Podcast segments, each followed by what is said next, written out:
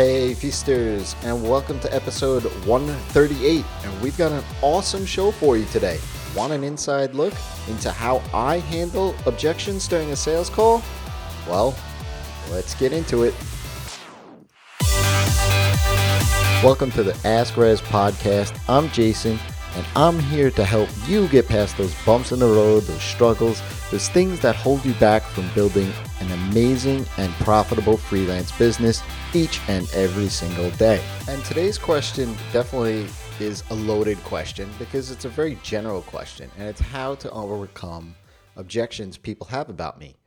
Well, I get asked a lot of questions about my sales script and how that looks like and how I handle objections during the conversation of a sales call. And as you learned in episode 102, I don't have a sales script. Since I dive deep into my sales process in that episode, I won't bore you with all the details here. You could go ahead and listen to that episode by going to rezzz.com slash A102. I mentioned in that episode, though, because my process preps the prospect into having a productive sales conversation that speaks directly about their project, much of my sales script is custom. So there is no script. For me, I'm more comfortable talking with the prospect about the specifics of the project rather than following a specific sales script. My sales script is essentially given out as an application prior to the call. Now, that's not to say that I don't come to the conversation without any prep. And that's not to say that I don't get pushback or objections to things during the calls. So that's what I want to talk about today. Now, again, like I said, it's hard for me to answer this question specifically since I don't have any specific objection here posed to me during this question. But what I'm going to share with you are three objections that are most common in any sales conversation and how I would handle them. The first is the client saying something to the effect that I'm not sure that this is going to work.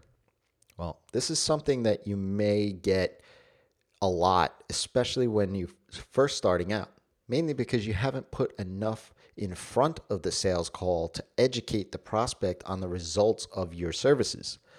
The answer to this question is to follow up with some, some sort of proof of the results.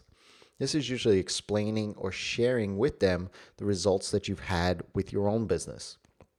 This could be a particular technology, a process, or even new tactics and strategies. I often run experiments or learn new strategies and techniques using my business as sort of a test kitchen first before I ever offer it as a solution to a client. This way, I can confidently offer it up at when that opportunity arises. Now, secondly, the second objection rather is something that that you know in and of itself says like, well, I guess this works for you, but and I'll let you fill in the blank. This is where you will want to share results of your past clients, right? Not yourself. They want third party validation that this thing works. So, preferably, if you could come to the conversation with a list of clients that are similar in nature of that prospect. This way that they can feel that you understand their business. This kind of social proof builds that track record of success for you to be able to counter this sort of objection from a prospect. And finally, the third objection is well, this is all great, but it's not going to work for me. This is where you want to outline the process or the path from this point in time to what their life will look like after having worked with you. Make it simple and clear to them of what that transformation will look like. That doesn't mean that this thing that you're providing to them isn't complex or time consuming. It just means that by following the process that you have, they'll be able to achieve the results that they are looking for. If you take a little bit of time, say 10 minutes before your next call with a prospect, and answer these objections before the call, when they appear in some way, shape, or form on the call, you'll be able to answer them swiftly without stumbling or wondering what to say. You'll not just be somebody who knows their stuff, but you'll be able to present it that way too, making a great impression on your prospect. If you have a question, ask Rezzz, that's me, by leaving me a tweet or shoot me an email, jason at rezzz.com, and I'd love to be able to answer it for you. Until next time, it's your time to live in the feast.